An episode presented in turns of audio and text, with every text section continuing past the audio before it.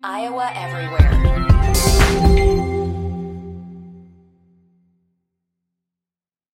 This is Iowa Everywhere. And now it's time for two guys named Chris, powered by Fareway Meat and Grocery. This is Iowa Everywhere for the fans. What's going on? Welcome to a Sunday evening episode of Two Guys Named Chris. My name is Chris Williams, joined by Chris Hassel. Four and one, brother. Four and one. Five and one. I believe you're five and Five and one. Five and one. Yeah. The Minnesota Viking. I thought here on a Sunday episode we may as well, you know, win in Williams, you told me that you were going to be wearing a Vikings jersey, so I figured I better break out my uh, my Bears jersey. Who's that? It has my name on it. Oh, the personalized jersey guy. You know when I you know when when I got this? High school. 1994. Yep. Okay, so earlier. It's got the high school. 75th anniversary patch on it. It's That's actually really cool. Good it's sewed in. The jersey's sewn. Numbers are sewn. My dad got it for me. I have a Warren Still Moon fits. one. That's a Vikings one. That's just Really? like that. Yeah. That's oh, my. you're going to say Oilers because that would have been no, a really cool jersey. No, I have the. Vikings Warren. So any. When I go to Vikings games, it's, it's kind of like a badge of honor to show like how old of a jersey you can wear because people Mm-hmm. are like, "Oh, no, that brother's been through it all with us, right?" so I, my jersey of choice, I have an Anthony Carter one. I like to pull out, and then the Warren Moon jersey, like I'll just walk around Minneapolis and people will just be like, Moon. They love it. They eat it up. They just I, dig f- it. I forgot for a moment that Warren Moon was I'm- with the Vikings after his Oilers career. just for my um, Cyclone cred, this is a Now, yeah, that's uh, now Wongwu is how it's pronounced. Kene Wongwu jersey Yeah. for you guys had it wrong the entire time he was in college. five years. We mispronounced his name. What'd you call him? Nwangwu, uh, Kene Nwangu. Nwongu. Yeah. And then I, I start hearing NFL announcers calling him Wongwu, and I thought they were the crazy ones. Turns You've heard out about you the- guys were lazy. Well, this happened. You guys did this too with Russ Millard. Is it not Millard? It's Millard. No. Swear to God. See, so He I got- went to elementary school with a girl named Candace who claimed to be his cousin, and she never said anything like that. She said it was Millard, and her name was He Candace Bud, Millard. Bud Legg told me this. You know Bud. Of course. So legend, like icon. Sure. Uh, off season, like we should have Bud come on and just bullshit with him. He's he's phenomenal. But long time guy at the Iowa High School Athletic Association brings Russ Millard into the Hall of Fame. And Russ says, "Hey, would you just make sure that the PA guy pronounces my name right?" We've been. It was. He's like, I just. I got kids now, and I just you want know to make that sure. happens more often than people realize. These, whether they're athletes or writers, people that appear on TV, people that you know, their names are pronounced differently than everyone pronounces them. Like um, the ESPN. Uh, God, there was somebody at ESPN that told me, "Oh, Windhorst." You know the the NBA. Uh, Yeah, yeah, Brian NBA Windhorst. writer Brian Yeah. Windhorst. He said it's actually pronounced Windhurst, really, and they just not Horst. And he said, but I don't really care, so we just go with it. Yeah, that's crazy. yeah. That's that's really freaking crazy. Well, anyways, welcome to the program. Hey, I did get a confirmation, by the way. I had lunch with somebody from Fair. You are going to get a giant box of meat, but Mm-hmm. your raw meat's just going to get shipped there. It's going to be frozen, Okay, and then great. you can do whatever you want with your meat once you get it. But um, Oh, that's fantastic. yeah. Anyways, so that's I can't wait. We're saving Hassel from the garbage meat in the southeast. Real meat from Fareway. See, I thought they had given it to you, and you were way. supposed to send it to me. I would. And you then think you I would just do kept that? it? do You you honestly think it? I would do that? Yes, Yeah, you're probably right. I see all Depends that on- meat that you guys cook up on college Saturdays. Whew. We got a little coffee there. Yeah, dude. I these weekends, and I love them. Look, uh, come here, come here, Elise. Come say hi to Daddy's podcast, people. Just real. I mean, the sweetest little girls. I'm pretty sure this podcast has the explicit label on it. Yeah. these explicit content. it's can these- your can your daughter really be around for this? Yeah, yeah, but she's fine. She's heard it all. But I have my daughters. It's two on one, right? And you're just these weekends are just when I'm trying to work, and my wife is at the clinic for two full days. So yeah, I'm I'm drinking coffee at 7:07 on a Sunday night. I absolutely am. Cheers. Don't don't judge me. I'm um, not judging you. I'm just surprised. See, I drink coffee when we do the morning show. You drink coffee when we do a night show. Yeah. Yep. Yep. Yep. Yep. so, um, thanks to all for who are watching and, and listening here on a Sunday night. Hassel's Yeah, why are we doing this stuff. again? You, you have some CBS stuff on tomorrow. This is on you. What are you asking me for? I just I wanted to know if you remembered, and I wanted you to tell the audience why we're doing. We're not doing Well, this know. and the Monday morning show. This is it. This is the show. Mr. Big Shot National Media over here. He's got he's got more important things to do. You know what? You know what it morning. is tomorrow. It's a Dr Pepper shoot with Brady Quinn, Oh, and, and it's Nice. it deals with the, the you know the Dr Pepper halftime toss, yeah. the chest passes. So this is like a commercial that you're going to be in. Basically, yes. And it's going to be he's going to be the one throwing. He did one last year where he figured out that it is actually a lot easier to score more points by chest passing it. He thought that it was going to be the other way around, that he was going to be able to, you know, throw overhand and don't look like an idiot.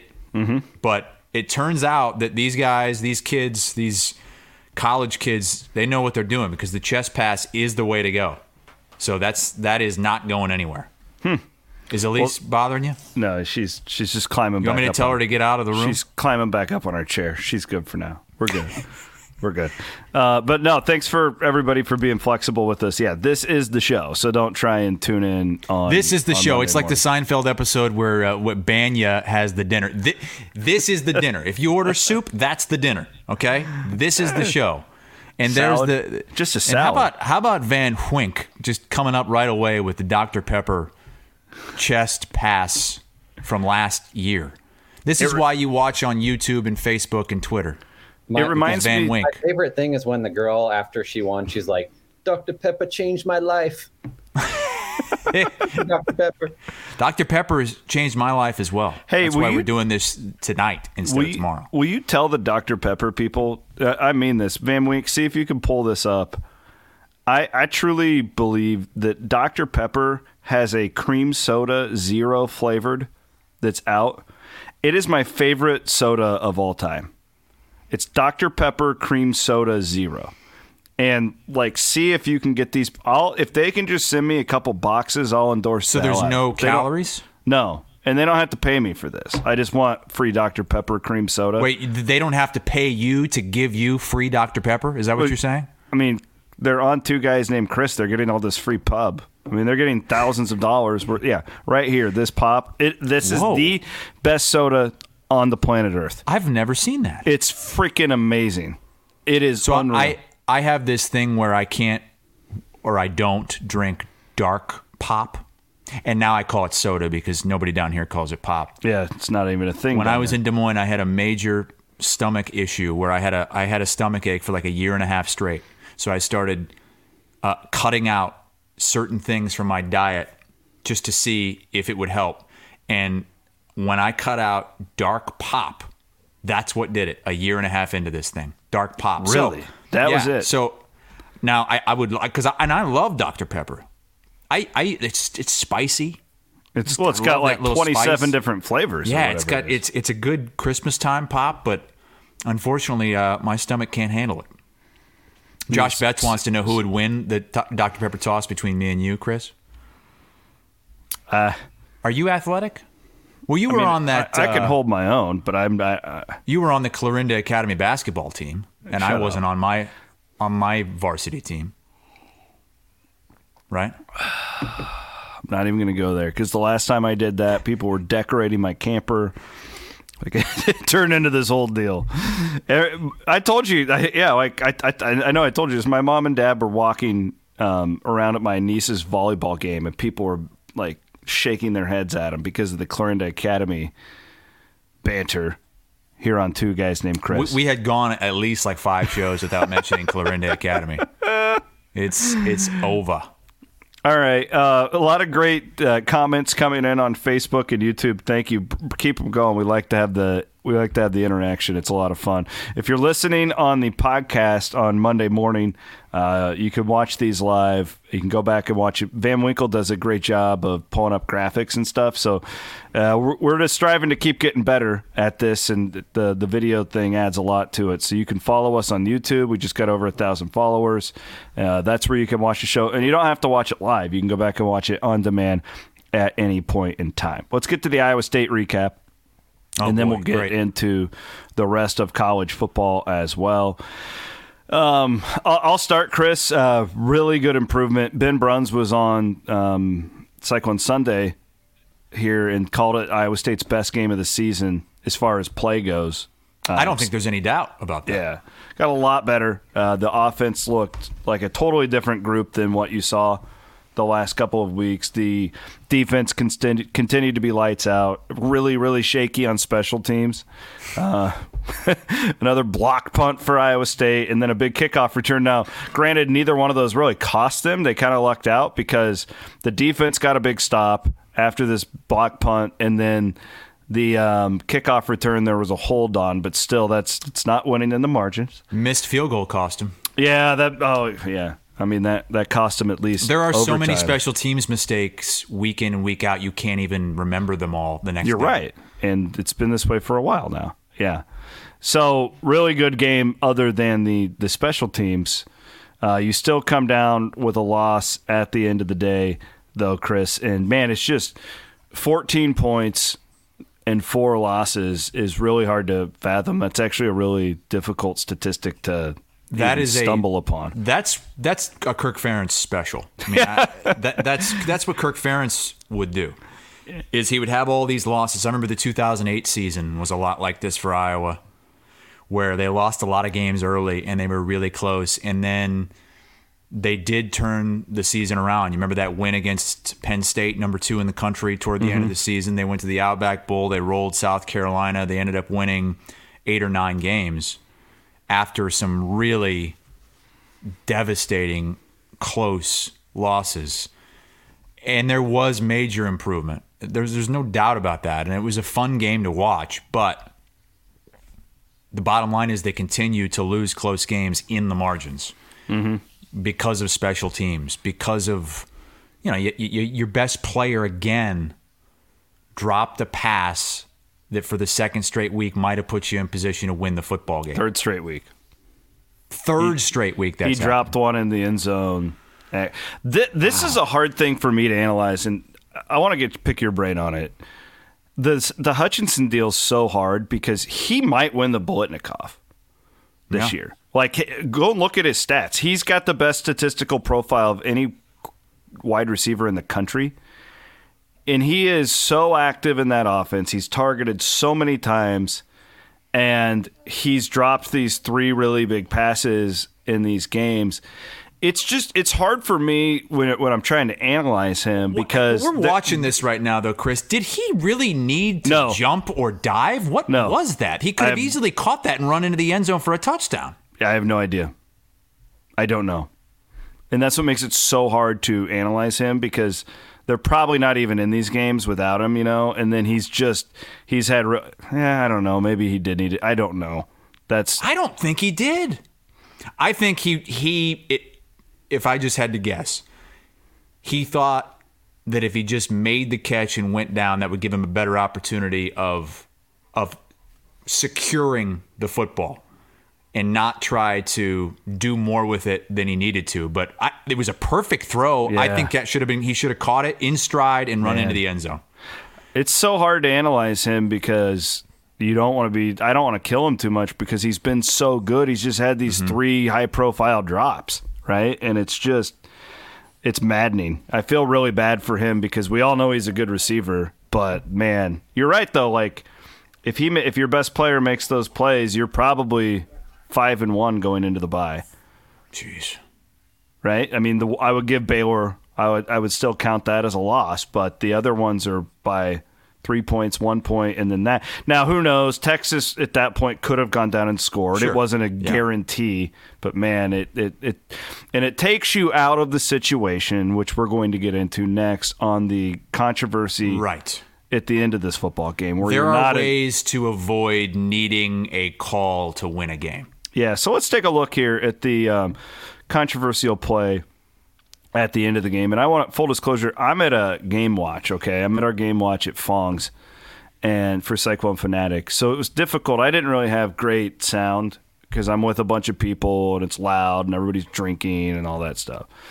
Um, I thought, Chris, I thought he had fumbled it, and I thought they were just reviewing it because it's a close play at the end of the game, and they would see if they could they would tack on a targeting. Now, and I, and I've heard from people who were there that it was very much mass confusion, and you could see it at the end of this when when the officials come back and they said the play on the field stands.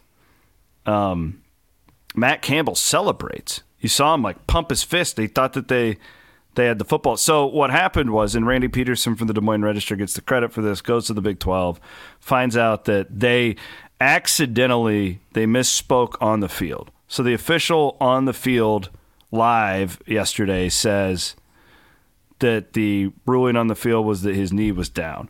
I think it's pretty clear that was a fumble, that the ball was coming out there.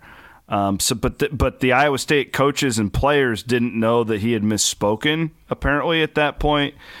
And I think a lot of that, like just mass confusion, I think built up over the last couple of years because targeting is a really weird deal. We're going to get into that. And I think you have a unique perspective being a national play by play guy on this. Um, nobody really knows what the hell it is anymore.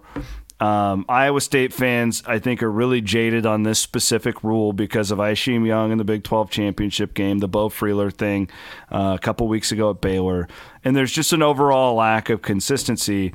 Uh, but I think you put it all together, and it was a little bit of a melting pot of anger at the end of that football yeah. game yesterday. But I do. There were many, many Iowa State fans who agreed with with what our thoughts were that you shouldn't have put yourself in that position, and it was a an uncertain call. That that call could have gone either way. Yeah, and I was I was in a very similar situation to you in that I wasn't I didn't have you know I wasn't fully into the sound I, I wasn't fully uh, into the the announcers and the ref I was getting ready to start my game in Birmingham and we were getting ready to go on the air and I had the game up on my laptop I was watching it very closely and I not really hearing everything, I somehow was able to be on the same page of what they were actually doing. I, I, the whole time,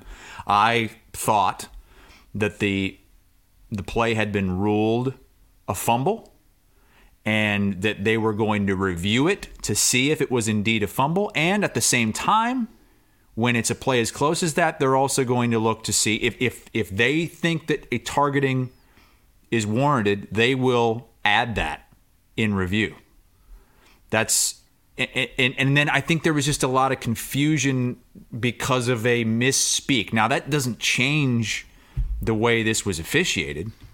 The fact that he misspoke, all that did was put Iowa State fans in a weird situation and Iowa State coaches and players in a weird situation where they thought that they got the call and they didn't. yeah, it it But was that just wouldn't have changed the call. Did the misspeak wouldn't have changed anything? no. I, I think it's pretty clear that the ball was coming out, and that's no doubt. probably- I, I don't think there's any doubt that Yeah. ball was coming out before the knee was down. The, The- targeting, It's a 50-50. Um, you could go either way, but it wasn't called on the field.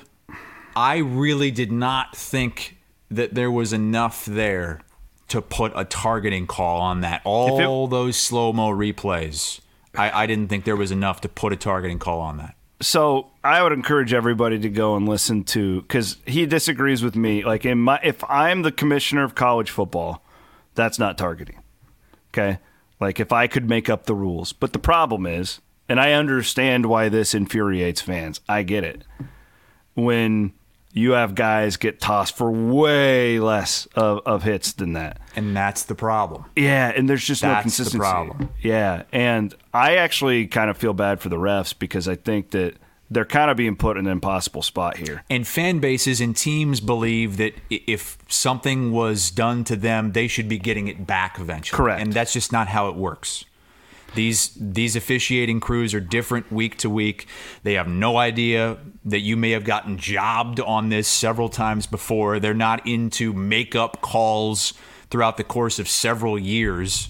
That's just not going to happen. I get why fans are frustrated because I don't think there's anybody that can watch a college football game and definitively, even at a 90% clip, call these targeting penalties correctly. I, I think it's I think there's so much gray area and the rule changes slightly each year that it makes it impossible.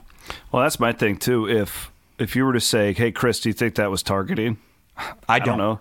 Well, I, I, would say this: like, I, don't don't, think it was. like in the current form. I don't know. If he was Like- sliding, If I'm the But he if I'm the he went- commissioner of college football, that's not targeting. In the current like era of college football, I don't know if it is because every game, flip it from game to game, you see less. Do, you get you see guys get kicked out for less. And you did you watch Thursday night the hit in the West Virginia Baylor I game? I did not see that one. No. Is it Matt? See if you could pull it up from my Twitter feed on Thursday night. I tweeted this Hassel, and you're and you're gonna see this. And ton of Iowa State fans are watching this because it's a Big Twelve game. And this call doesn't. This guy doesn't get called for targeting. There's just like so. You ask me like, is it targeting? Well, in my world, no, that's not targeting. I wouldn't kick a guy out of the game for that. I don't think he should be flagged for that in this current world, I have no idea because there's just no consistency at all. Not even game to game, quarter to quarter. Right? Like you just what do you see nationally? Like do you is it as Same prevalent? Uh, I mean, week to week, it's just you have no idea. It just There depends are- on the. There have been many times where a a play is being reviewed for targeting, and the analyst and I will 100% agree. Everybody in the truck is in agreement. It's it's yes or it's no, and they come back with an opposite ruling, and we're flabbergasted. It's, Here's look at that. It's this was so not targeting. Look Well, at this. it, that's that's crown on crown, but that's not necessarily. You know, if you got two guy, if you got one guy going down to meet the other guy, it's tough when you have That is the definition of targeting. backs helmet to helmet, using your helmet. with their helmet. Here you go. If Here's the, the- run, if if the runner is coming to meet, it's, it's tough. That's so tough. That that to me, yes, it looks like targeting. Yeah, it's whatever. Like that's just one That looks example. like I thought that was a But- egregious miss.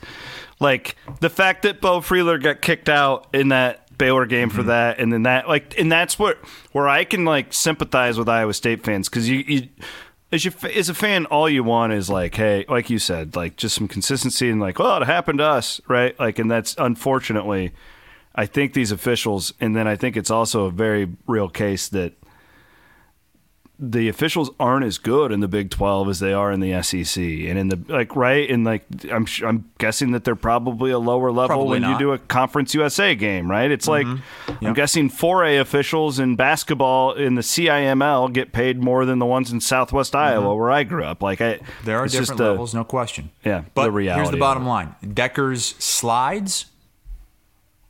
Then it's One, yeah. he doesn't fumble. Two, if he gets hit like that, it is targeting. It is at least Yeah, a they have to 15-yard throw the flag. Yeah. At least a, a roughness penalty because he's a defenseless player. He's giving himself up. But since he didn't slide, since he kind of went forward and it was kind of an awkward, like head over knees type thing, uh, all bets are out the window and you're not considered defenseless. And that's when that rule changes. So Man. I, I, I think X X catches the- the ball and you probably win. That's it. Right. It's just a and, brutal. And if you don't throw an interception in the end zone when you're up seven nothing, and either going to make it ten nothing or fourteen nothing, it's a totally different game. You throw an interception in the end zone, and then all of a sudden Texas has the lead at halftime. Um, it was tough, man. That that was a heartbreaking loss. I I felt that one for for the rest of the night. That you just felt like if they could win that game and your you, momentum's kind of building throughout that second half, you go down and score and take the lead. It really could have changed the tone of this Iowa State season. The the good news is here uh, that the offense looked a lot better, and that was the best game of Hunter Dekkers' very young career at this point. Uh, he used his legs, which I love to see him get out. And that now the, they're they're still not running the football well, and I really want to see this these running backs get healthy during the bye week. That's clearly a thing. They were sparingly using Jirehl Brock and Cartevious Norton. Let's see how healthy those guys can get during the bye, but. This gives you at least a little bit of hope, Chris, that Iowa State, I think, can still get to a bowl game. If the offense is producing like that, and your defense is the way it is, you got some very winnable games in the second half. They They're can still, so so Yeah. close, yeah, and and they're clearly not what their record says they are in the Big 12. 0 and 4, but all four losses are well, at least 3 of the 4 are flip a coin and you win that game. The problem now is this is it, this is becoming a theme. Whether it's against Texas or Kansas State, it's becoming and you go back to to last year, you're losing these close games. And it's hard to get over that hump. Where if you're in a you're in a game late, oh my God, here we go again. We've lost all of these this season, And- other than the Iowa game. and I'd argue that it goes the other way too, because from 2017 to 2020, they won the majority of those games, and it, and it mm-hmm. can work the other way too, where you're in that spot and you're like, hey, we've been here before, right? Like we. Mm-hmm. And you- and you watched them do that. They they won a lot of those really close games when Campbell was building up the program, and, and it's going the other way right now. But now, how tight is Hutchinson going to be next time he's faced in that situation? Maybe those last two games of drops were in his head when that ball was coming down for a chance to That make was the like huge the- play late in that game, and that's why he kind of wanted to go to the ground with it instead of just catching it in stride and running into the end zone. It was like the wide open layup in basketball. It's just like no one else around you. You mm-hmm. don't expect to be that open, and just And it's just Michael a Jordan. heartbreaker. Yeah, It's your best player, maybe the best wide receiver in college football. And week he's after on week, pace.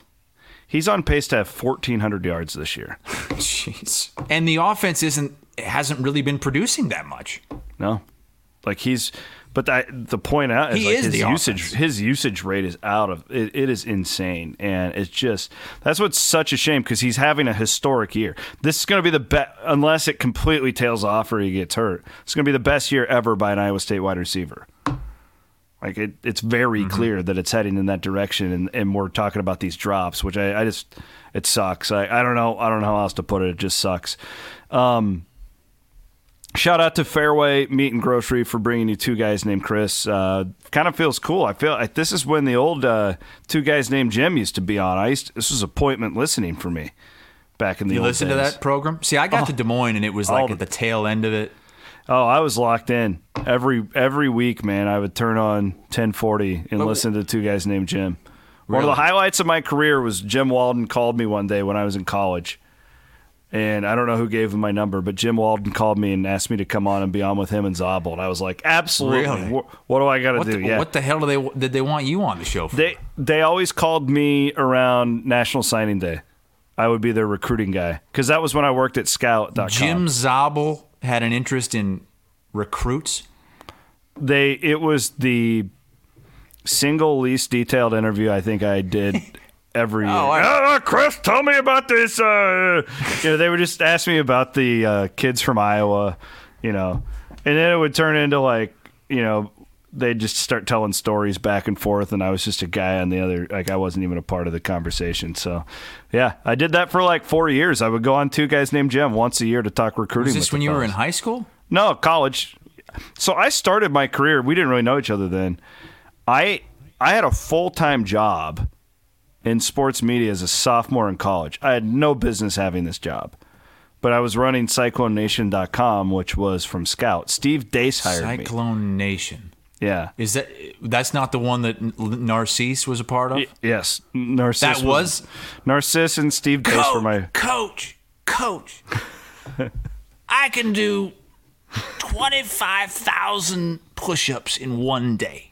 How many does your team do? Those were the days when Narcisse was at the at the press conference. He had that giant tape recorder. It was like a backpack. So you worked with Narcisse? Yeah, Deace and Narciss were the guys who brought me into the business. It's amazing I'm still here. Like it's Was Nar- amazing was, that was I didn't. Narcisse because he was in he was he went into politics, right? Well, they, yeah, well, they obviously they both did. But Um, but was he a Republican too, like Deace? Yes. And and that's why you're a hardcore right winger now.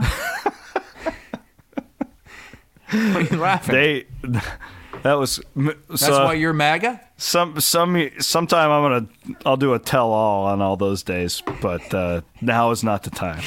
It's it like- really like is amazing. for Tucker Carlson and Sean Hannity. it's amazing I have a career. We'll just put it that way. Like it is amazing that I I haven't been canceled or whatever based off of my upbringing in this career.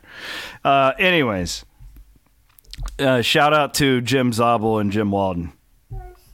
God bless Zabel's soul. And uh, Walden was just on with Murph and Andy. Yeah, that was a fun ago. interview. Yeah, that he was he- that was cool. He did the color commentary on the Drake radio when they played it like Idaho State or something. like recently, Yeah, that's why he was on because he was gonna. He was. I gonna didn't hear that part of the interview, but that's cool. Color commentary for with uh, with Chuck Reed That's awesome. because Drake was playing in the Northwest somewhere. You want to hear what, top five worst sports moments of my life? And only people who know Chuck Reed will truly appreciate this, okay? Elise. it's the Iowa State Drake football game from like Oh 2018 or whenever what, whatever godforsaken year that was. The I mean, it is a monsoon. Okay, it's it's it's maybe the worst weather day I've ever seen in a sporting event. The Jack Trice Stadium, the mud was like inches deep. Like it was horrible, horrible. Um, and I'm down there because I have to do all this pregame stuff. This is back when, and it's just like a normal home game. So I had to be outside, and I'm soaked. Like it's a disaster. I'm freezing cold. It, it wasn't like 35 degrees too. yeah, it was horrible. It was horrible Nobody They in the stands. nobody's there. Like they should have never been able to play on that surface, but they had to. Like they can't move it anywhere. Oh, God. I remember I, I was watching this game on some bootleg website. What was this? What was this game on? Cyclones TV, bro. Okay, well I don't get that in South Florida. I was watching it on some bootleg website. You couldn't see through the fog, and it looked like an old MC22 game. and it it was I remember texting friends of mine before that game. Like Iowa State was like a 40 point favorite. I'm like, if you want to make some money, take the under and Drake cuz nobody can even run on this field. Like it is a it's it's horrible. And my media seat hassle and this was my own fault cuz it's not like the press box was full for this one, but I'm sitting literally there's a window between me and Chuck Reed and Drake radio during this game. And Ch- Chuck Reed is, I love Chuck. Uh, he's, he's a buddy of both of ours. We both like him. He's a very intense um, broadcaster, and I, I, I've never wanted to just hop over and just punch a play-by-play guy in the face before. If I was the the disaster, like would have been just completely out of control if Iowa State loses that football game on so many different levels. And Chuck Reed is just over there, just being such a dick, right? He's just you know, and he's excited for his team. I get it, but I'm like not in the mood, bro. My my underwear's wet. You know, there's significant shrinkage going Wait, on. hang on. Like, So you were? I thought you were in the press box. I was the visiting How are you team. so cold? Uh, because I hadn't, I didn't have a second pair of clothes. I was still soaked from the pregame. Just it was- the, You were my- my- outside for the whole pregame show. I was outside for like two hours before the game started because Why? I because I do I, at that game. I think it was late in the year, so it was December. I did Cyclone Fanatic pregame three hours to two hours before kick. Then What the- Cyclone what are Radio you doing outside? Why, That's why where the- indoors somewhere. We're outside Why? because that's where it used to be. That sounds like a horrible mistake. It was terrible. remember- It was one of the worst days of my life. D- do you remember when Chuck Reed spilled the Skittles all over the court at the Drake game and they had to stop playing? there was video of it at Channel 13. he, had, he had a big box of like movie, like movie sized box of Skittles, and he had like a courtside seat for the Drake games, and he spilled the Skittles, and they go rolling all over the floor and they had to stop the game for like five minutes and pick up all of these and the skittles are rolling everywhere they're going everywhere. And he's out there he's trying to kick them around kick them back it's a huge del- i'm surprised they didn't get teed up for that. You don't remember that? It was about it was about 15 10 15 years ago We gotta. Somebody still has to have that video somewhere. oh Mur- yeah keith murphy definitely has that there's video in the no at, way at he's- channel 13 No way he's gotten rid of that. Oh, anyways, that's that the chuck frickin- reed portion of the pod I was a uh, our friends at Circa. Shout out Circa Sports Iowa. Download their app, guys. I'm telling. Bloom did over the weekend. Bloom says Yeah. to me today, he's like, "Holy shit! Why didn't I download this earlier? The odds are way better." And I was like, "I'm. I told you. I'm not lying." here's my problem I, the gambling isn't legal yet in florida well, someday I, I mean, I hope. we're working on a Vegas trip where we're gonna go and stay at Circa, mm-hmm.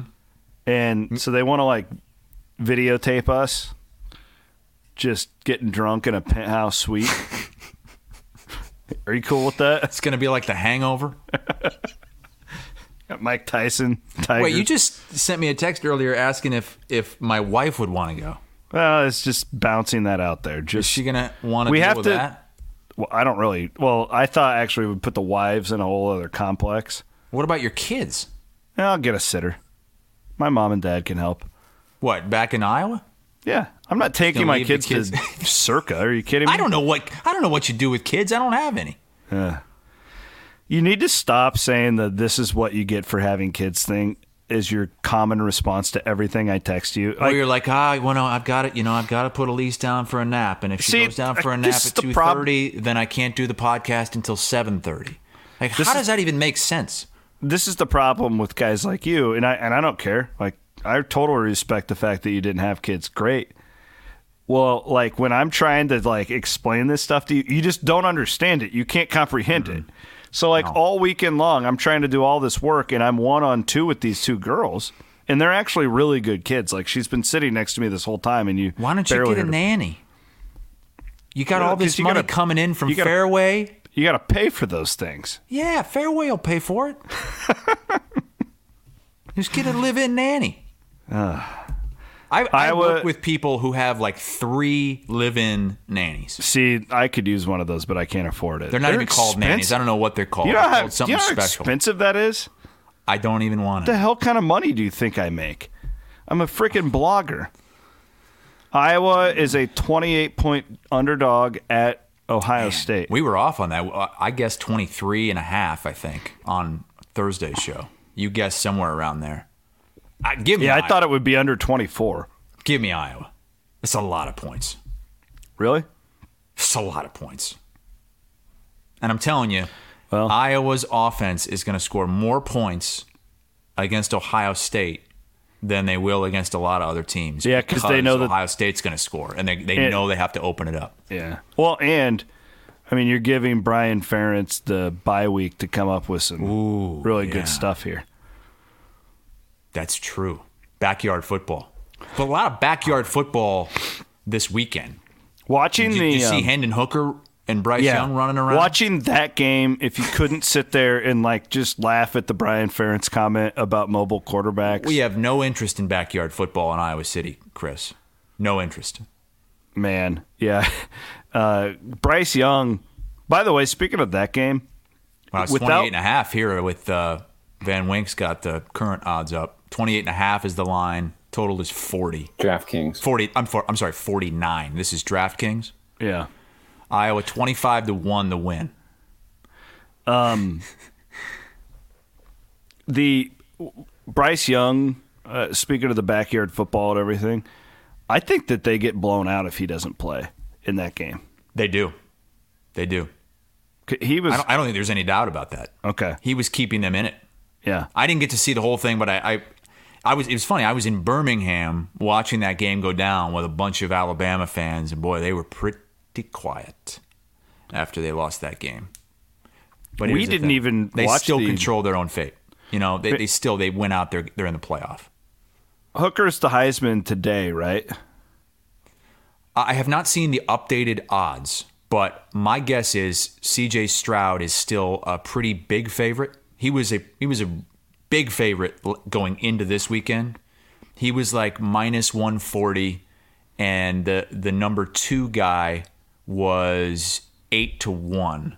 And who was that? Uh, geez, I, I'm I'm blanking on on who was the number two guy. It wasn't Bryce Young. Hooker was 14 to 1. I, I would guess that right now Hooker's probably something like 5 to 1. He's probably number two in the Heisman odds now behind CJ Stroud. Hold on, I'm pulling it up right now. Uh, it looks like oh, Corum from Michigan is in. The He's mix. up now too because he, he had a.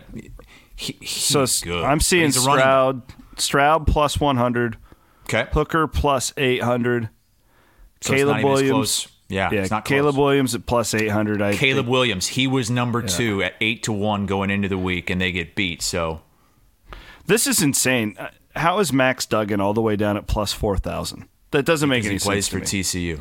Yeah, well, that's the problem with this system. If I had to, if I had to vote Alabama, today, it he'd be be. Hooker, Max Duggan would be a clear one-two for me. I, I think the problem is, and the reason why his odds are so long, is because they're assuming that TCU isn't going to run the table, isn't going to make the playoff. And let's be honest, if you're going to win the Heisman Trophy, you're probably going to need to be on a team that goes to the playoff, a team that has a ton of success. TCU is off to a good start, but are they really going to run the table?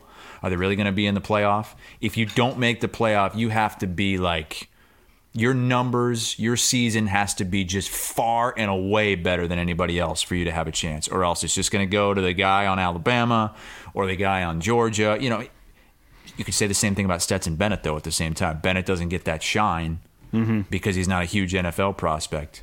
A really good player, though. I can't wait for uh, Tennessee's going to Georgia soon. That's going to be. I was sitting next to a Georgia fan on the flight home today. He's all fired up. Man, did you see the uh, Tennessee like students last night? It was just There is no place I would rather not be than on the field at Tennessee when that went down. Like Jenny Dell, the sideline report. I, I, I have been in too many of those in Iowa City and Ames. I hate being on the field during field stormings. What are you like claustrophobic? I, I've had some bad experiences. Did you got- get like arrested? Well, that was the Michigan State game. That wasn't a field storming. That was a. What did you get arrested? different for? circumstance. Somebody at work just found out about this the other day too, and they, they were blown away. So the reason I, I'll go back to that in a second. The reason I don't like field stormings is because it's dangerous. And I was when Iowa beat Penn State in 2008 with that last second field goal. A Penn State lineman. I had the camera on my shoulder like this, going onto the field. Penn State lineman comes from this side, blindsides me, just blasts me over. I fall down, camera falls, that rolls, and pieces start falling off of it. Thank God Brandon McCauley was was right by me. He got hit too, but didn't fall over. And then he calls it our guardian angel. Some random guy was right next to us and helped us, helped me to my feet, and helped me gather my camera before the entire crowd got on us. It, it- and then after that, never again. I, anytime I was involved on the field when there was a field storm, that 44-41 game in Ames, the overtime game, I went straight to the corner. Never again will I be in that unless I'm forced to because of like a sideline report or something. Um, look at these. Look at this footage that Van Winkle has of these kids and these And goalposts. how about Tennessee? Have you heard about this? They are yeah. crowd. I- oh, this pisses me off. Oh, this makes me mad. Like the like the program, all the money that they earned just in that win last night, all the publicity that they got, and they're going to ask to crowd fund for new goalposts? Somebody pulled it up. I saw it on Twitter. Like the goalpost cost like a hundred grand. That's video from Josh Pate, by the way, Pate State. He was on He's the he's the one. best. Uh, I know. I some. I don't know if this is like real. Somebody posted that like goalposts are like a hundred grand, and the freaking SEC money, and they got to crowdsource this. I, I would guess fifty to hundred grand. That's my guess. It's just some posts that you put So into the ground. They David Ubben from the Athletic did a great piece. I've known David forever. Is that how he pronounces his last name? um, Yeah. Ubben? I thought it was Ubben. No, Ubben. It's Ubben? Like this is the this is the show about mispronouncing. Yeah, it's Ubben. Okay. He followed around the mob last night in Knoxville and just followed these kids around for like two three hours until the go See, I, until I the goalpost no got interest put in that. in the None. river. There are so many people that are like, "Oh God, I'd love to be in Knoxville right now." Oh, that is the last place I would want to be. That drunken mess after that win. Unless you're willing to get in it with them and get as drunk as they are, no, no thanks. It's like being in a club at four in the morning. You've got to Oh, go all in, Yeah. or it's the worst thing ever. Is that? Is that? s- Oh, Smokey with the goalpost. Yeah, that's the mascot. That's great. So apparently, uh, this was part of that was part of Ubben's story. The mascot is cared for by a fraternity. Like the dog lives in this frat house. Really? So I, I've met Apparently. um, Reveille, the uh, A and M dog, and it is cared for by a family. A family has. I was down visiting my my friend John, and his he, he lives in College Station, and the dog was out with us at the bar, just hanging The with us. The dog was at the bar. a couple years ago. Yeah, it was great. I didn't know Just that they hanging out had a with the A&M dog. mascot. You don't know Reveille? No, Oh yeah. I don't know what A and M is. They are they they act like a military school, but they're not like a weird. military school. You know, like that. They I, don't, I have no stuff. idea what they are. I don't know what they're doing. Uh, let's. What else we got here? Oklahoma State, TCU. Here's the deal: just as good of a game as Bama, Tennessee, but it's up against Bama, Tennessee. what That's the tough. hell happened? I, I Well- was following that game on my phone. Spencer Sanders lost his mind in the second half. Is what happened. Oklahoma State was up what twenty four to seven. Yep. What, But- what did he do? He turned the ball over a bunch. Yeah, well, he he had a honestly like it was a Spencer Petras type line in the second half. Oh no, no chance it was that. In the second half, he was he half. completed So like thirty percent of me- his. Hang on, he was five for 13, 23 yards, a pick, a fumble, and four sacks. All right, point taken. It wasn't that bad, but it was. I think he was like sixteen for thirty-eight or something. It was a he had a horrible stat line. It was really really terrible. Hmm. There go his Heisman odds. And after Heisman yesterday, I mean, come on, can we can we put all this ridiculous like comps between the Iowa and Iowa State offenses to bed, please? like, listen, I get it. We're trying to drum up con- like, can we just stop with that? Everybody who's watching, But but there were some Iowa State fans that were Yeah, doing the same thing. they're they just wanted- overreacting. They They- you know. wanted, oh sure, absolutely, but they wanted hard questions to be asked of Tom Manning, and well, that's- that's fair. I'm not. I don't. Uh, come on, let's just stop with the Manning Brian Ferentz comp. Like, it's not. That's not a fair comp. Brian whole point. Ferentz, Tom Manning. Such a stupid tweet. Just trolling people. Uh, Big I'd kill Twelve. for Tom Manning at Iowa. I'd kill for him.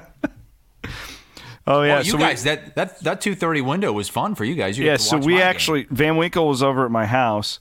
and you had it on the middle, the big screen too. We put yeah, we put your stadium game on the big TV so we could listen to your play-by-play between um, Charlotte and UAB. yeah, Charlotte gave them a game. They were 20, 23 and a half point dogs, and they were up in the fourth quarter. That was shocking to me. Me too. Yeah. It's all you can ask for, though. uh, Doing a game, I would rather do a good game between two horrible teams than a horrible game between two great teams. Uh, looks like Michigan is a top five team. Yeah, I'll say That And was again, uh, Penn State. impressive. It, it seems like every year They start off 5 and 0. They're in the top 10. And last year it was Iowa. This year it's Michigan that shows they're not ready. They're they are not at the level of Michigan and Ohio State. Michigan is really impressive. The those running backs and, And McCarthy. I like the way they I mean, they Yeah. they play smash mouth power football. They run on you. They play good defense. but they can also get to the edge. They also have the Sure. athletes to do that. You know, Yeah, it's yeah. And then what a nightcap with Utah and USC. I was so impressed with Utah's defensive coordinator. What a weird takeaway for me. But they they get the lead, and, and how often do we see these teams Oh, geez, the under a minute to play, and they'll yeah. get into a prevent and stuff like that. They were bringing it. They were going all out blitzes at Caleb Williams and just trusting their corners one on one, and and it won them the game. Between Kyle Whittingham deciding to go for two, and then that like that's the definition of playing to win. That's a cliche, and I don't always know what it means. I know what it meant there. They played to win that football game. I was blown away by Kyle Whittingham and his staff in that fourth quarter last And how about that crowd too? Oh, it was great. I mean, that place was rocking. They they had already lost two games this season.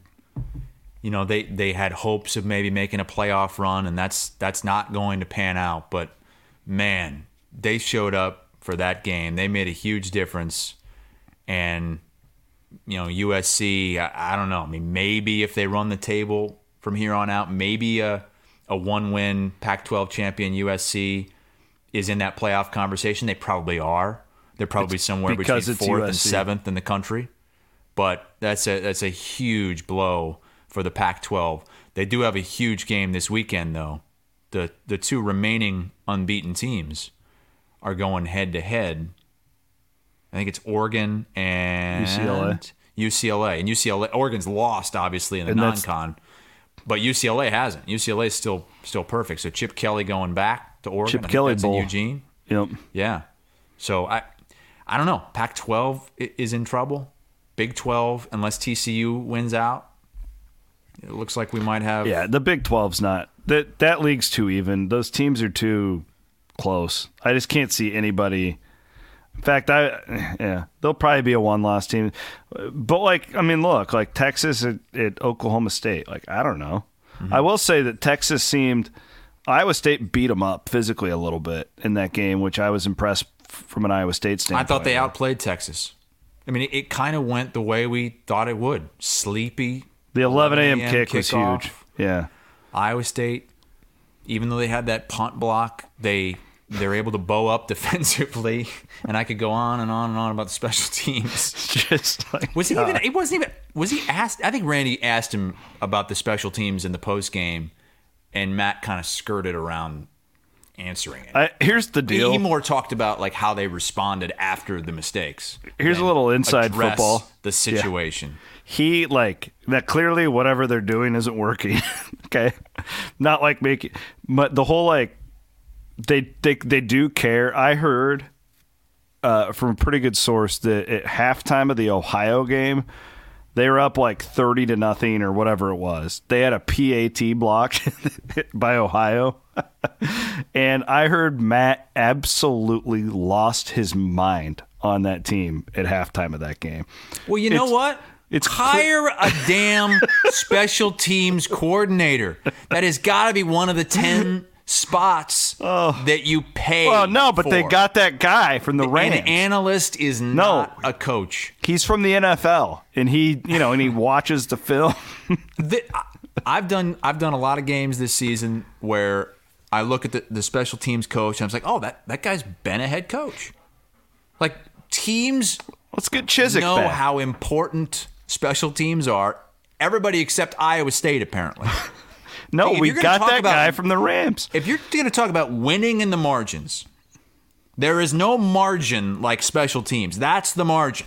Okay, It's kind of the definition of a margin in college football. Like and it's, it's have- turnovers and special teams, right? And penalties. special teams as bad from and it's every single unit. it's it's it's the it's the punt team, it's the punt return team, it's the kick return team, it's the it's the field goal kicking team, it's the PAT team. They're kind of the same. I get it, but it's everybody. and it's every year. And I would even argue that this is the worst year they've ever had. Yeah, I mean, it's certainly At this point in the season, cost them has, the has most. there been has there been a worse? I mean, I- I think next show I'm going to compile all of the special teams miscues that Iowa State has made this season. oh my! Do you have that much time? It will. I'll have the CBS Sports research team compile all of the mistakes, and it's going to fill up the entire screen. Where are you at this weekend? Uh, heading to Birmingham. no, I'm just kidding. No, no.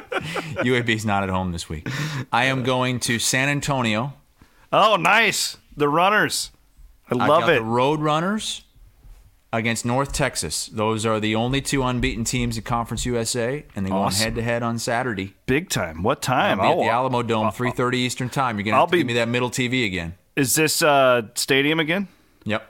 Okay, I'll be locked into that. I love it. I uh, I love that that type of football. I love that UTSA team. I love their defense. They're so, they play a lot like Utah does, very aggressive on defense. I really like to watch them. They struggled um, this weekend for a while, but it ended up winning. I was I love the like mid conferences. I always pick a couple teams to like. I'm a huge Tulane fan. That's my team. Boy, they've been They're ranked. ranked. Yeah. They've been good. Did speaking of that, so I got on the third TV late last night because I got the I'm watching a dirt race and I'm watching USC. Are we going to address the, the, the NASCAR situation that uh, went down today? Oh, we, I feel like we have to. First of all, did you see this in the UNLV game against Air Force? During the last commercial break, Look at this. Uh, this this referee walks up into the bleachers, or uh, not bleachers. I mean, uh, That's where the Raiders play. That's the Raiders Yeah. Stadium. That's So where Legion- UNLV plays. He walks into the stands, has a talk with the band, the band director, and he's like, he's hand mo. You, I, you get the sense that he was like, "God damn it, stop playing!" whatever he's doing. I've never seen anything like this. And then I just started thinking in my mind, like, could you just imagine, like, in an Iowa State game, as much as Iowa State fans just hate refs, like Oh a ref just being like, hey, stop the game. And he walks up into the bleachers to talk Not to the another band. Iowa State band situation. yeah. Our band actually listens and can follow directions, After unlike they- the Iowa band. What, Freaking what did they? rogue. I mean, how many how many Iowa band members did they murder on the field after that game? A couple Do you remember the just gaslighting that the Iowa president did after that? Like, yeah, I don't know Oh, if we can play this game anymore. ago? It's just too unsafe for our band to come up there to The freaking band just would have stayed where they were supposed to. They wouldn't have had a problem on the field. Well, I, I, what I- I read up on that on what happened at that UNLV game, and they, they, I haven't heard anything from that official in that game. But so the Mountain West apparently has a special rule where you cannot a band is not allowed to play at all during a game during uh, when the ball is in. You can't play when the ball is in play. Obviously, you know when the play is going on, but you can play between plays, right? Yeah. But in the Mountain West, if a team goes no huddle, you can't play at all, even between plays. Oh, okay. But this is Air Force. I went back and I watched the series before that. They were huddling up. They were up 35 to 7. They were huddling up between every play. They were taking all the time off the play clock. And the ball was on the 1-yard line when he went up into the stands. The He stopped the game on the one-yard line to do that? line. There was a timeout called.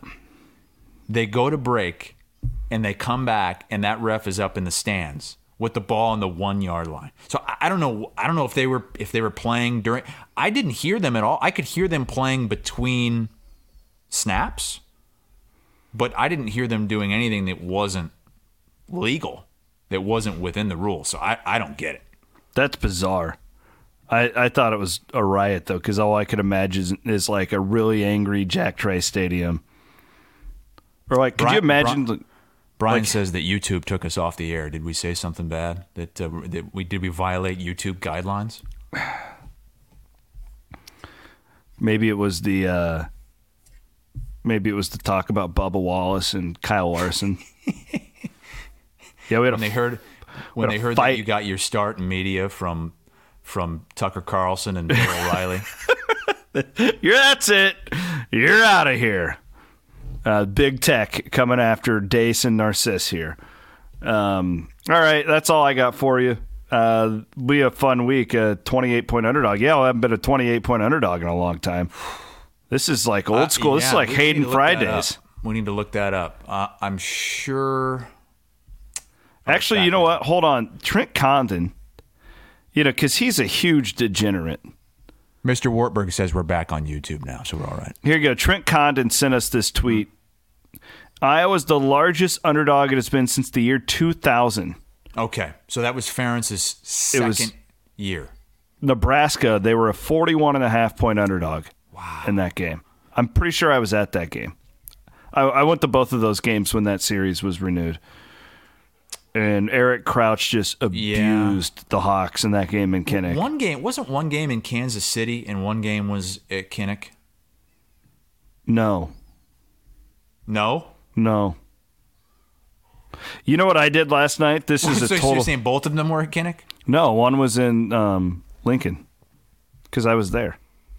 So you were at the game in Lincoln. I went to both. I went to both games. Okay, And yeah, one was in Kinnick and the other one was in. maybe they played them in Kansas City. They played earlier the Kansas State and Kansas City one year. Okay, Maybe that's what you're thinking of. Yeah, they played Bill Snyder in Kansas State there. okay. I was there. I was there when Iowa State played Kansas State. Oh my Uh, God! Was that 2007 or eight? What the- was that an extra? Freaking point? special teams. Yeah, so it's it, it's it goes well beyond the Matt Campbell era. The so this is the rabbit holes I go in when I'm getting drunk on a Saturday night. You know what game I put on my third TV once my dirt track race got over last night? You were really watching dirt track racing on a Saturday night? I Absolutely. get pissed when people tell me that they are watching baseball on a college football Saturday. Well, no, it was like 11:30. The games were over. Oh, okay. So you weren't. Yeah. Okay, gotcha. All right. Yeah, like all the games were. I'll, so I'll allow it. I'll allow it. I pulled up on YouTube the 1992 Miami Iowa game. It was the first night game Mm. Ever lights. in Kinnick Stadium. Miami was the number one team in the country. Iowa had played in the kickoff classic the year before, lost to NC State, if you remember that. This is back, like, think of these non conference schedules, this is what blew me away. This is 1992.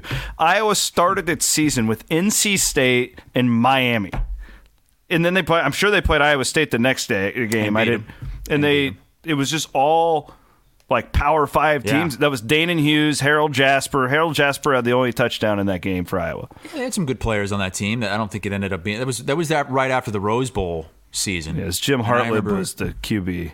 There was a ton of uh, ton of people were excited. My dad was so excited for that game. My mom and dad, I remember- smoked. I specifically, and I don't know what.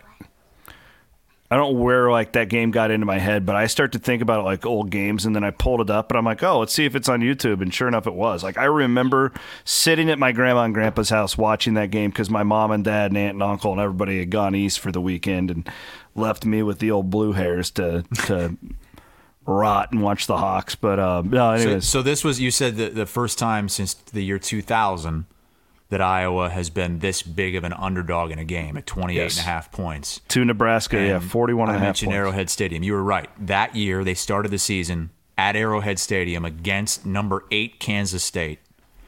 Then they played Western Michigan, lost. This was Kirk Ferentz's second season. Then they lost to Iowa State. then course. they went to number 1 Nebraska and lost 42 to 13. And then a few weeks later Ferentz got his first Big 10 win Michigan against State? Michigan State and then it was Penn State and then John it was Butcher game. And then and then away we went, and uh, and Kirk Ferentz is still the coach. Hey, real quick, uh, bring Van Winkle in here um, before we wrap things up. So, YouTube kicked us off because we showed the band. Hold on, we What? can't hear you. We can't hear you, Van Winky. Sorry, I muted myself. Uh, yeah, apparently we went black for a couple, you know, 20, 30 seconds while we put the band video up. So, man, I guess we should stop playing UNLV band. So is that is that a um, maybe a, s- a C, you can't play a CBS Sports Yeah, Network maybe. video. Yeah, sometimes YouTube can like see what you're playing and it'll it'll cut you off. We're, for a few- well, that just goes to show how popular Iowa Everywhere has gotten, knowing that the, Yeah. the executives at YouTube were watching us live. For a Couldn't big agree more. All right. Uh, thanks for your time, Van Winkle. You're the man.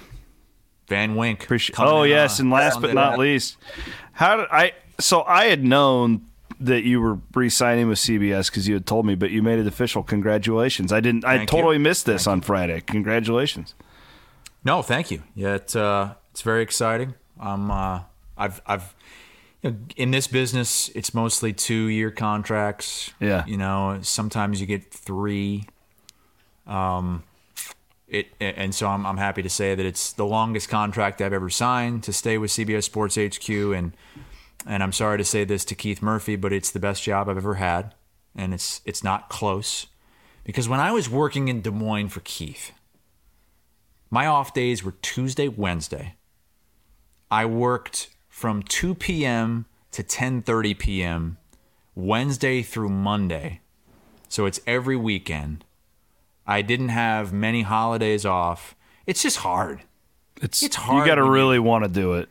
And I did. I mean, I, I was in my 20s. I didn't know any different. But Yeah.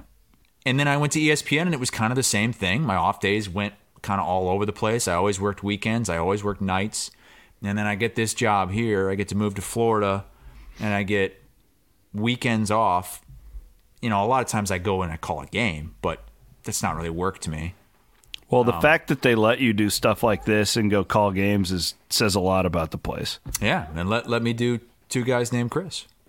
Right. There's not a lot of media entities that would just be like, "Oh yeah, do whatever you want. We trust ESPN you." would not allow it. They, Yeah. they- there's there's certain places allow stuff like that. They they want to see you expand your horizons. They want to see you have success other places, and some places just want to keep you in their box. And and that's one of the big reasons why this has been the best job I've ever had, and I'm I'm looking forward to the next several years. Awesome, man. Well, congratulations. We appreciate that. Um, we appreciate them letting you do this. It's awesome, and we uh, will be watching UTSA and North Texas. Yes, you remember. The Mean Green. North Texas has won eight straight conference games, and they were the only team in the regular season to beat UTSA last year. UTSA was 11 and 0, Chris. They were ranked 15th in the country, and they went to Apogee Stadium in Denton, Texas, and got their ass kicked the final the. Fighting Dan season. McCarney's. McCarney built that program. Yeah, he did. Yeah, now it's Seth Littrell. He's a good coach. He is. He Thought he'd be in the Big 12 by now, honestly. He Thought he would get a great job. first few years at North Texas. He probably turned down some jobs that he that some bigger jobs, and then he had some injury issues and a couple lean years at North Texas. They started one and six last year. One and six. Yeah. They won their last five games to get to a bowl game, and now they're three and zero in conference play. So looking forward to that one. Alamo I- Dome. I'm calling it with Bob Davie. I haven't called it with Really? Bob Davie before. Yeah, Looking Bob forward to it. Davie. He was the one that was on the call for all those Iowa games in 2002 with Brad. I Banks. remember that. Bob Davie's in the booth. Brian Ferentz is on the sideline on that team watching Brad Banks play backyard football. And he's like, when I become offensive coordinator, there will be none of this. I was watching Nebraska Purdue, and they just couldn't stop scoring points last night. And it, It was so much uh, fun. It was Matt Millen was the the color guy, and I was like, this poor bastard. Like he was the same guy Oh, yeah. who was at the Iowa Nevada game that had you the fif- idiots that say Spencer Petras isn't a good quarterback, let me. I know football, and let me tell you this: This you kid don't know jack. I was just thinking the difference between Mm-hmm. that night in Iowa City compared to what he was watching. By the way, folks, Nebraska's not going to be an easy out this year in the Big Ten West. I hate to tell you that. This Thompson kid now is playing with some confidence. I think if you look at it right now, you you got to pick Purdue and Nebraska head to head against Iowa. I mean, I picked Purdue head to head against them going into the season. Right now, they might boat race Iowa, and I think Nebraska's a better team than Iowa. Aidan O'Connell's playing really, really good football right now. Charlie Jones again has more touchdowns than Iowa as an offense. Yeah. man. Well, it'll be a But fun was- week as a 28 point underdog. so It was it was nice to not have to worry about an Iowa game on Saturday. I'm excited. The Vikings and Cyclones are off this week. I have a 0 You excited stress. for that? Yeah, it's going to be great. You can just kick back and yep. It is always I, I kind of get that when I don't have a game. If I get that random week where I don't have a game, and I I love calling games, and I would take any game any weekend to call. But you get that weekend where you can just be a fan, unwind, just watch. Yes, that's what I'm going to do. Tell, Looking tell the forward to wife to, take the kids to Vegas by herself. Go to Circa Sports. They'll get her a penthouse, and you get the whole house to yourself. You could just sit there, honey, and you can just sunbathe and get drunk and, take as much cannabis as you want. Just get high. Is it legal in Vegas? Oh, yeah. Everything's legal in Vegas. Did you hear the Ricky Williams interview? This is the last time I'm saying goodbye to. Did you listen to This is yet? the longest show we've done, by the way. We're up Yeah. to 50, over 50. Yeah, we don't have work to get to. 70 so- minutes. Well, I've got the Dr. Pepper shoot tomorrow morning. Okay, yeah, all right, get, get your beauty sleep. Big commercial star. Yeah.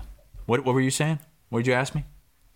Um, if you listened to the Ricky Williams interview yet, No. speak. You brought I up have cannabis. this problem. I have this problem where if someone tells me that I should watch something, that I I refuse to watch it. Like you've right. told me that I need to watch it, and I know that it's. I'm sure that it's good. But there's just Thanks for the support. me that won't. No, I'll, I'll, watch. I sat there and watched you I know. call a freaking UAB Charlotte game while Bama, Tennessee, you and TCU had- Oklahoma State was going You on. probably had some money on the game, didn't you? Yeah. Did you have? And you were probably on UAB, right? yeah, I was on UAB. So, anyways, Disappointing. thanks for listening. Thanks for watching. We appreciate you guys more than you know. Keep telling your friends. That's the only way we can grow. We're the little engine that could. We don't have a lot behind us. It's just a couple of assholes with a dream. Thanks to Matt Van Winkle. We appreciate him as always. And have a great rest of your Sunday night. Later.